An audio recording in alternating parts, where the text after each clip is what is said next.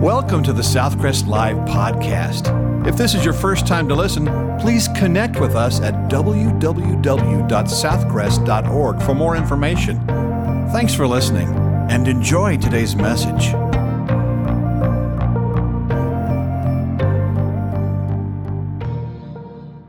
James chapter 3, we are going through the book of James. Next Sunday, a little bit different as we think about some Thanksgiving reminders, but today, chapter 3, verse 13. Do you remember when you were in middle school? Of course, we called it junior high school, junior high when we were there back when the Dead Sea was sick, remember? you remember when you really wanted to insult somebody's intelligence? You'd say things like, if your brain were dynamite, you couldn't blow your nose. Y'all remember that? Maybe y'all didn't do that. Maybe y'all weren't smart enough to say that. I see your IQ test results were negative. And then, then there are people who always come up with little wise sayings, such as, never put both feet in your mouth at the same time because then you don't have a leg to stand on. I should have listened to this. Never buy a car you can't push. Look what James says, the very first, verse 13. Now, he's been talking about, up until this point, he, he was talking about being a teacher and said, you know, you're going to be held to a stricter judgment. But then he talked about the tongue and how we can bless God and, and curse man. And he said, that's not, that's not the way it should be. You, you can't be the way everybody's made in the image of God. And why would you do that? But then notice what he says Who is wise and understanding among you? Let him show by good conduct that his works are done in the meekness of wisdom. But if you have bitter envy and self seeking in your hearts, do not boast and lie against the truth. This wisdom does not descend from above, but is earthly, sensual, demonic. For where envy and self seeking exist, confusion and every evil thing are there. But the wisdom that is from above is first pure, then peaceable, gentle, willing to yield, full of mercy and good fruits, without partiality and without hypocrisy. Now, the fruit of righteousness is sown in peace by those who make peace. How a person looks at life has been aptly termed a worldview. A lot of different definitions. For example, Ron Nash defines a worldview as a collection of answers to the most important questions in life. Your worldview includes your perspective on life. It includes the things that influence your thinking. More importantly, your worldview motivates how you live. Now, we have termed them but aptly say, you either have a Christian worldview or a biblical worldview, or you have a secular worldview. And while James does not use the term worldview, he uses a more succinct term called wisdom. And he contrasts the two different kinds of wisdom and lifestyles, two different worldviews, two strikingly different types of wisdom. One of the interesting things you're going to find out when you read the book of James and he talks about wisdom is that real wisdom is not found in man's head, it's found in man's heart. It's not how much you know up here, it's who you know that determines whether you are truly wise. Wisdom is not found in the accumulation of information, it's found in an attitude of commitment and consecration to Jesus Christ. Real wisdom is not found in a man's book, it's found in his life. Because you can be brilliant intellectually according to the world and not necessarily be wise. See, Psalm 14:1 says, Only the fool has said in his heart, There is no God. Now, that means you may have the IQ of a genius. You could be the professor at Harvard or MIT or an intellectual giant, but if you don't know the Lord, the scripture says you are a fool. The writer of Proverbs, Solomon, the wisest man that ever lived, God gave the wisdom to. He said in, in, in Proverbs, How blessed is the man and woman who finds wisdom and the man who gains understanding. For her profit is better than the profit of silver, and her pain better than fine gold. She is more precious than jewels, and nothing you desire compares with her. Long life is in her right hand, in her left hand are riches and honor. Her ways are pleasant ways, and all her paths are peace. She is a tree of life to those who take hold of her, and happy are all who hold her fast. Proverbs 3 13 through 18.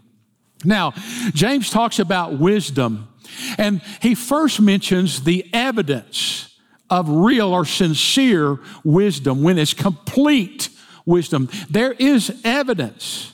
He starts with a question Who is wise? The average man has about 66 pounds of muscle, 40 pounds of bone, and three and a half pounds of brain. That explains a lot of things, doesn't it? Knowledge comes from study, it comes from acquisition of facts, it comes from man to man. You, trial and error. You have gained a lot of knowledge over the years, haven't you? In fact, the more gray our hair is, hopefully, the more knowledge we have accumulated. Some of it I hope I never have to use again. Aren't you glad that, aren't you, don't you hope so? And then wisdom comes, it, it, it's Sophia is the Greek word. It, it means it comes from God. It's from God to man. Knowledge is man to man. Wisdom, God to man. And we are dependent upon Him. Now, our world says, oh, it's all by the numbers. The numbers don't lie. We believe in numbers. We're convinced that if we convey to our children that their future depends on a high grade point average, did you ever hear that? Do y'all remember them talking about your permanent record? I never have seen my permanent record, have you?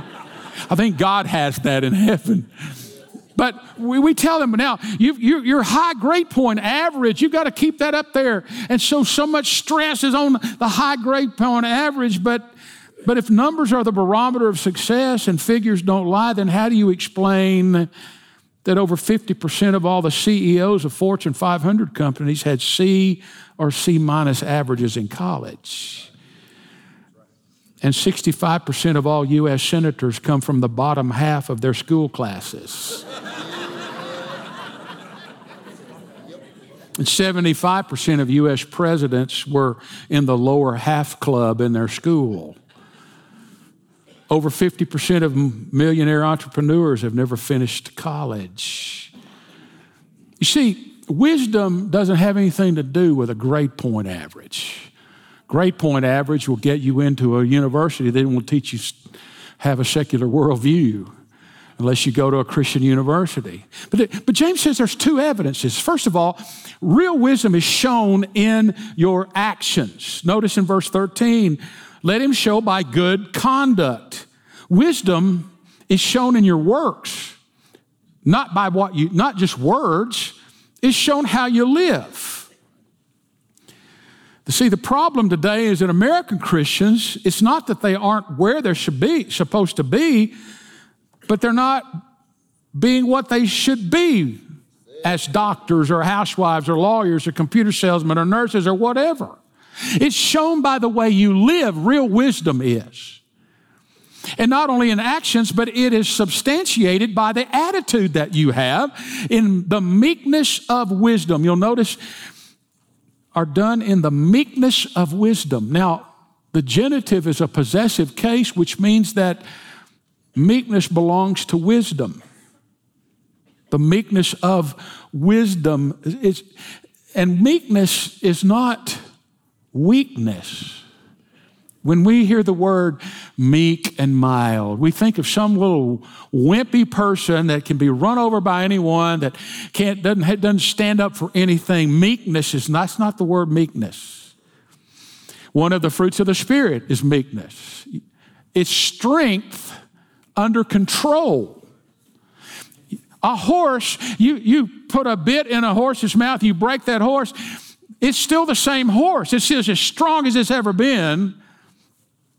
It's just been brought under control. And when meekness is in your life, it doesn't mean you're any less of a man or a woman. It means that you're still that person, but the Holy Spirit of God has brought you under control. That shows wisdom. It's the opposite of arrogance and self seeking. H.I. Ironside said, Scripture nowhere condemns the acquisition of knowledge.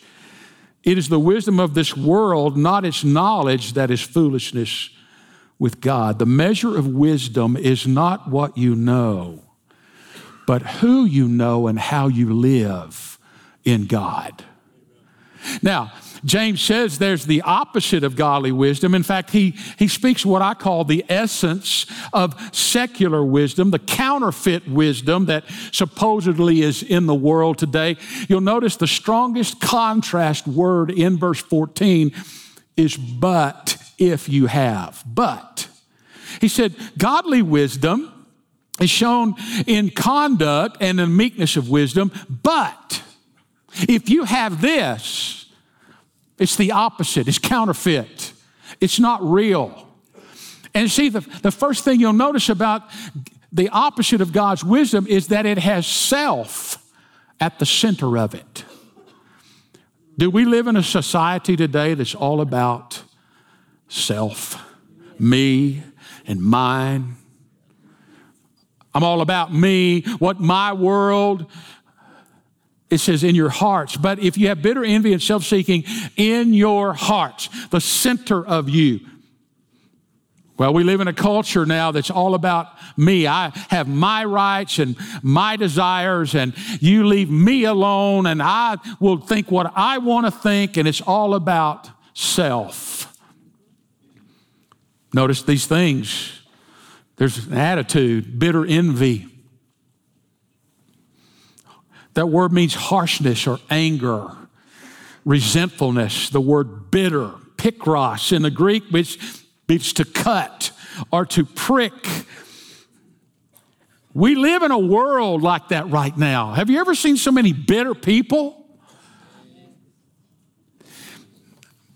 There's a well known Russian, uh, it's not really a joke, but it's more like a parable about two neighbors who had a one had a cow and one did not have a cow. And the neighbor without the cow was consumed by jealousy and envy night and day. And all he could think about is, I want my neighbor's cow. And until one day he found a bottle on the road, and obviously it had a genie in it. And the genie would grant him one wish for letting him out of the bottle. And that Russian said, I want you to kill my neighbor's cow. Instead of asking for one, such bitter envy toward what somebody else had. I want you to get rid of that. And we live in a world right now where everybody is envious of somebody else, and I want what you have, and so forth. The word envy zeal. Now, zeal can be good or bad, the word zelos in the Greek, but here it's a fierce desire to promote your own opinions to the exclusion of others. Have you ever noticed that a lot of people that really talk about tolerance today are the most intolerant people that we have that we know? It's an emotion of zealous jealousy. You resent the success of other people. Some little boys were catching crabs out on the beach one day and putting them in a wicker basket no lid on the basket. And somebody walked by and said, Son, if you don't put a lid on that basket, those crabs are going to get away. And he said, No, sir, they won't. He said, When one crab starts to climb up, the other ones pull him down. And that's about what this means is that the bitter envy, we don't want anybody to climb any higher than us.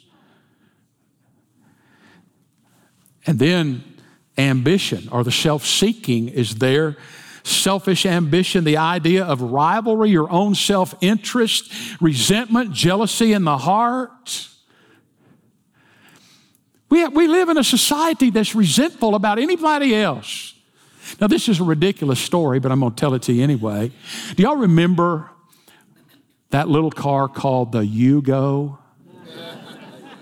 that really was a no go? okay, you know how small it was. You got to know what a Yugo is. One day, a guy driving a Yugo pulls up to a traffic light, stoplight, and a Rolls Royce pulls up beside him. Now, Rolls Royce is probably one of the most expensive, finest automobiles ever made. Big. Driver of the Yugo rolls down his window and says to the driver of the Rolls, Hey, buddy, that's a nice car. You got a phone in that Rolls Royce? I've got one in my Yugo. The driver of the Rolls looks over and says, Yeah, I have a phone. The driver of the Yugo says, Cool. Hey, you got a fridge in there? I've got a fridge in the back seat of my Yugo. The driver of the Rolls looks annoyed. He says, Yes, I have a refrigerator. The driver of the Yugo says, That's great, that's great. Have you got a TV in there too? I've got a TV in the back of my Yugo. The driver of the Rolls looks very annoyed by now and he says, Of course I have a television. A Rolls Royce is the finest luxury car in the world. The driver of the Yugo says, That's a very cool car. Have you got a bed in there too? I've got a bed in the back of my Yugo. well, upset that he did not have a bed, the driver of the Rolls Royce sped away, went straight to the dealer where he promptly ordered that a bed be installed in the back of that Rolls Royce. The next morning, the driver of the Rolls picks up the car, and the bed looks superb. The satin sheets, the brass trim, it was clearly a bed fit for a Rolls Royce. So the driver of the Rolls Royce spent all day driving around town looking for the driver of that Yugo. Finally, he found him. Yugo was parked at a park, windows were all fogged up on it. He went out, he got out of the rolls, knocked on the Yugo. There wasn't any answer, and he knocked and he knocked and he knocked. And eventually, the owner of the Yugo stuck his head out. He was soaking wet. Driver of the Rolls said, I, I now have a bed in the back of my Rolls Royce. He said it arrogantly, and the driver of the Yugo looked at him. He said, You got me out of the shower for this?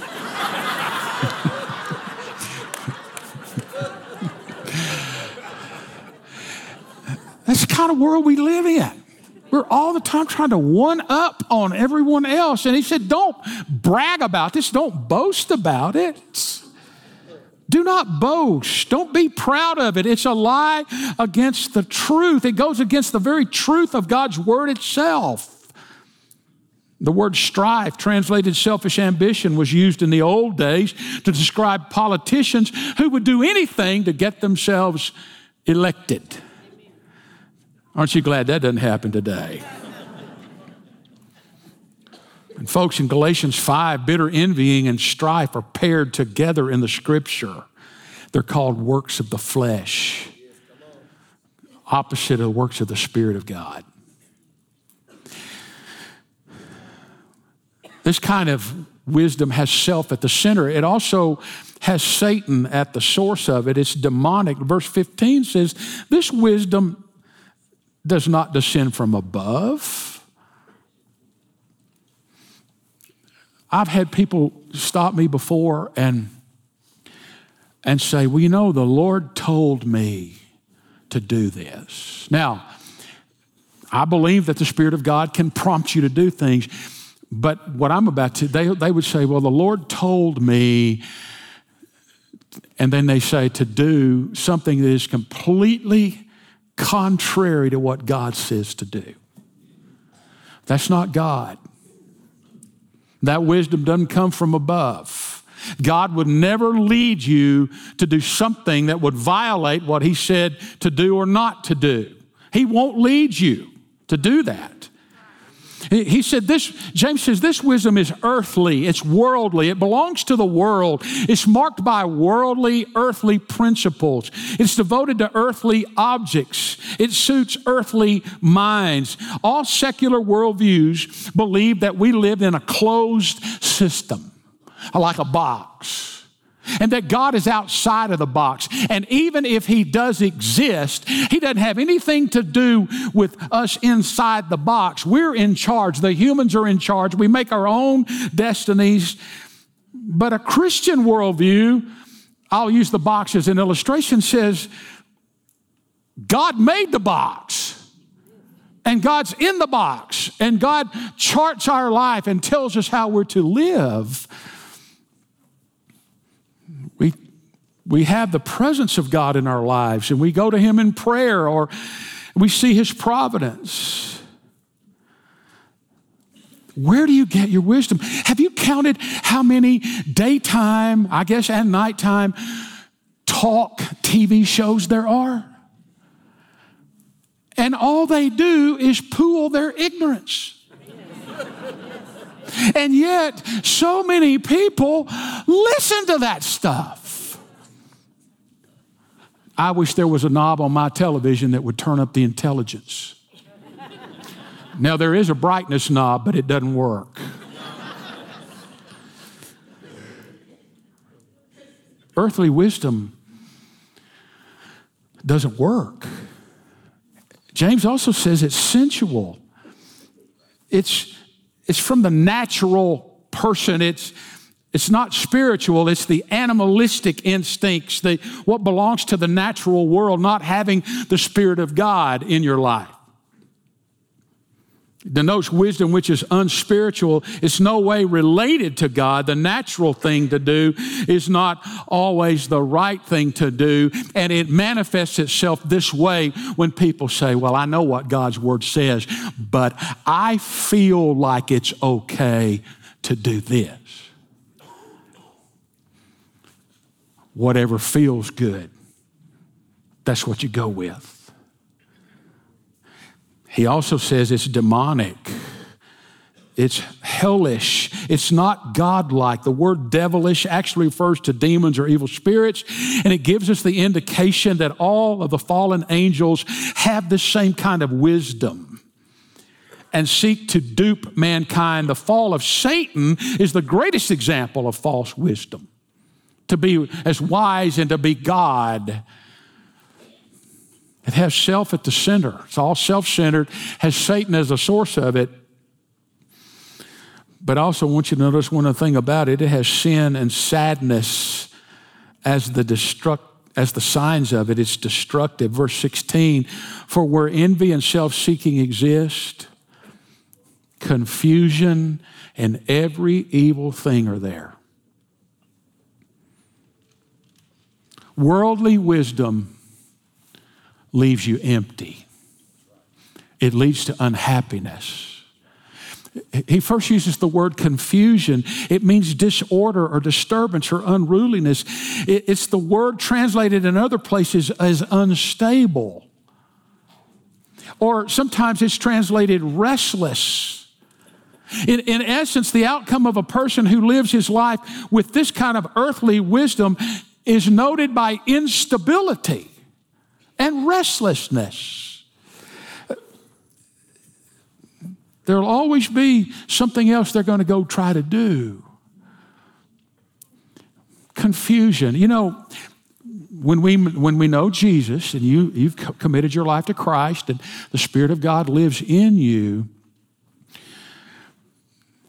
even though we live in a time of difficulty, there's still an underlying, down deep assurance and peace that says, even though I don't like what I'm going through, and even though it's not fun, difficult, I still know I'm not confused about who I am in the Lord. And I'm not confused about where God is in all of this because He's still my foundation. He's still the underlying peace that I have. But the, but the, but the worldly wisdom, the stuff that you listen to from these people who don't know God, it, it, it can be downright stupid. I tried to say that kindly. Let me give you an example. It's a ridiculous example, but this is the world we live in. Now, Dan Parks shares the following on riding a dead horse. Riding a dead horse, he said the tribal wisdom of the Dakota Indians, passed on from generation to generation, says that when you discover that you're riding a dead horse, get off of it, dismount, However, our modern organizations that we are surrounded by often employ a whole range of far more advanced strategies. Riding a dead horse, such as buying a stronger whip, changing riders, threatening the horse with termination, appointing a committee to study the horse, arranging to visit other countries to see how others ride dead horses, lowering the standards so the dead horses can be included, reclassifying the horse as living impaired. Hiring outside contractors to ride the dead horse, harnessing several dead horses together to increase the speed, providing additional funding or training to increase the dead horse's performance doing a productivity study to see if lighter riders would improve the dead horse's performance. Declaring that as the dead horse does not have to be fed, it is less costly, carries lower overhead, therefore contributes substantially more to the bottom line of the economy than do some other horses. Rewriting the expected performance requirements for all horses promoting the dead horse to a management position. Changing the name of the dead horse. As ridiculous as that sounds, that's the kind of world we live in. Every evil thing, it says, all kinds of evil, everything you can imagine. But actually, it's an interesting phrase because the, normally the word evil, using the typical fashion in the New Testament, means bad things. But here, this word is different. It means trivial or worthless. And what James is saying, that which is achieved through selfish ambition or envy or secular wisdom is worthless. You come to the end of your life, it's worthless. The world's wisdom leads to emptiness, pain, and sorrow. But then James says there's a kind of wisdom that doesn't lead that way. It's the elements of spiritual wisdom, the Christ like wisdom. Again, you see the, the contrast, but in verse 17, but the wisdom that is from above. And I just listed these for you so you wouldn't have to worry about filling in the blanks. I'd rather you learn what they mean. The word pure means it's clean, it's undefiled, it's not, there's no hidden motive. It's, it's, it's a word speaks of unmixed, undefiled, a heart for God. It's the kind of wisdom that says, I'm concerned about what God thinks. What does God say in this matter? How does He want me to live my life? Doesn't mean you're perfect, but you're, you're the pure wisdom that says, God's, God says, listen, if I say do this, do it. If I say don't do it, don't do it. It suggests that a believer is serious even about their moral behavior. I don't understand when somebody says they're following Jesus and they want Him to be the Lord of their life, and then they just defy what God says He wants done, especially in the realm of marriage either not getting married and living together or all the things that mankind today calls marriage. It's not what God intended. Now, I understand that if they don't know Jesus, I mean, they're, they're, they're listening to the world. But what breaks my heart is when somebody says, Oh, I'm a follower of Jesus, and yet they think nothing about being living an immoral lifestyle. Peaceable, you have a peace with God, that's vertical. You have a peace with fellow man. It seeks to preserve peace or to promote it. A person that is wise with spiritual wisdom is not going around looking for a fight. They're not going around looking to see who they can make mad or stir up. Wisdom is the ability to keep your mouth shut while your mind continues to talk to itself. And I love what somebody said we could learn a lot from crayons. He said, Some are sharp, some are pretty, some are dull, some have weird names, and all are different colors, but they have all learned to live in the same box. Peaceable. Doesn't mean you have to agree with everybody. It says gentle which means to be reasonable or considerate. It forgives even when the letter of the law says to condemn. It carries the idea of being willing to find the best in people when others would see the worst or condemn them. Y'all remember Greg Norman? In the 8 o'clock sermon, I kept saying Larry Norman. Larry Norman was a Christian singer. Greg Norman's a golfer. That's who I meant. Greg Norman was intimidating to a lot of other professional golfers. In fact, I was told later that he married a young lady, and two years later, she divorced him because he was so cold and stoic. Where did he learn those hard nosed tactics? He learned them from his dad.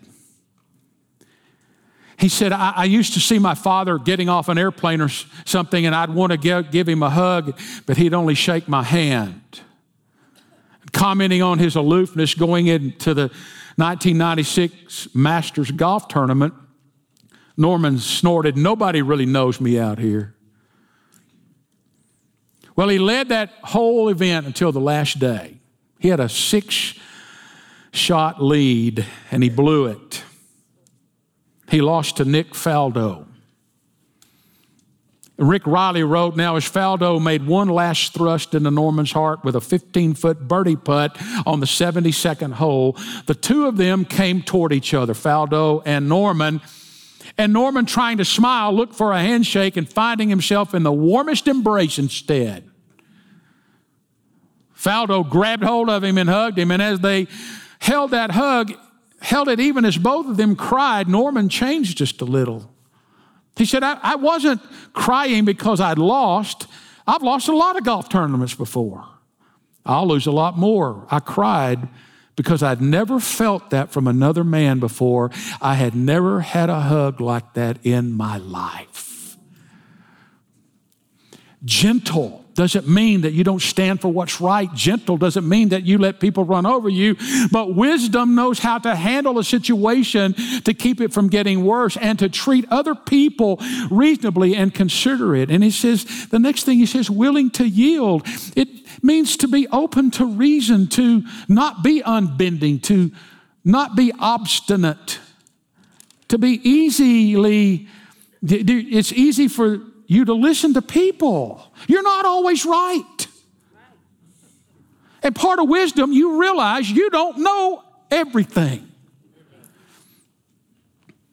It's the only time this word is found in the New Testament, right here, willing to yield. It means it's the opposite of being stubborn or rigid. It's the spirit of one who will listen to others, who will be persuaded to hear another position. And rather than stubborn and being bullheaded, it's a quality to bend whatever is necessary for the good of others. It does not mean to compromise your convictions. We're not going to compromise on salvation. Why? There's only one way to be saved Jesus Christ. And even if it offends everyone else who doesn't see it that way, we're not going to bend on that. We're not going to be ugly about it. But you know what? There's a lot of other things you can bend on. You can bend on the colors of the auditorium. But how many churches have been split over somebody sitting in their seat? And I'm not kidding. I'm telling you, you want to know some hard headed folks, just go to Southern Baptist Church. Fortunately, y'all have softened up quite a bit. Full of mercy I, I, let me back up. I, I like a, there's a prayer on the wall of a church in England. It says this Oh God, may the door of this house be wide enough to include all who need divine love and human friendship. May the doors be narrow enough to shut out all envy, pride, and strife. May the threshold be smooth enough to be no stumbling block to children or to straying feet, yet rugged enough to turn back the tempter's power. That's what a church should be. Full of mercy means that you show compassion toward other people. Listen, you have been shown mercy by our merciful God. Amen. You don't need justice, you need mercy. So do I. And when I stand before God, I don't need justice. I already know what I deserve. I need God's mercy, which I already have through Jesus Christ. He's given it to you and me. But real wisdom, divine wisdom, you begin to show that mercy to other people. Good fruits. We've already mentioned that by good conduct in verse 13, kind actions, helpful deeds. That's a result of mercy. Without partiality means without prejudice, not respecting any people, to stay humble, not be arrogant, because everyone in this room and every person that you will ever meet has been made in the image of God. They have worth. Don't ever look at anyone and think in your mind, well, they're just trash. God doesn't make trash, He redeems us. And without hypocrisy means to be sincere and genuine. Be who you are in the Lord. Verse 18 is the opposite of verse 16. Now, the fruit of righteousness is shown in peace. Verse 16 for where envy and self seeking exist, confusion and every evil thing are there. So, my friends, I, I, I ask this question and I'm done. What kind of wise guy are you?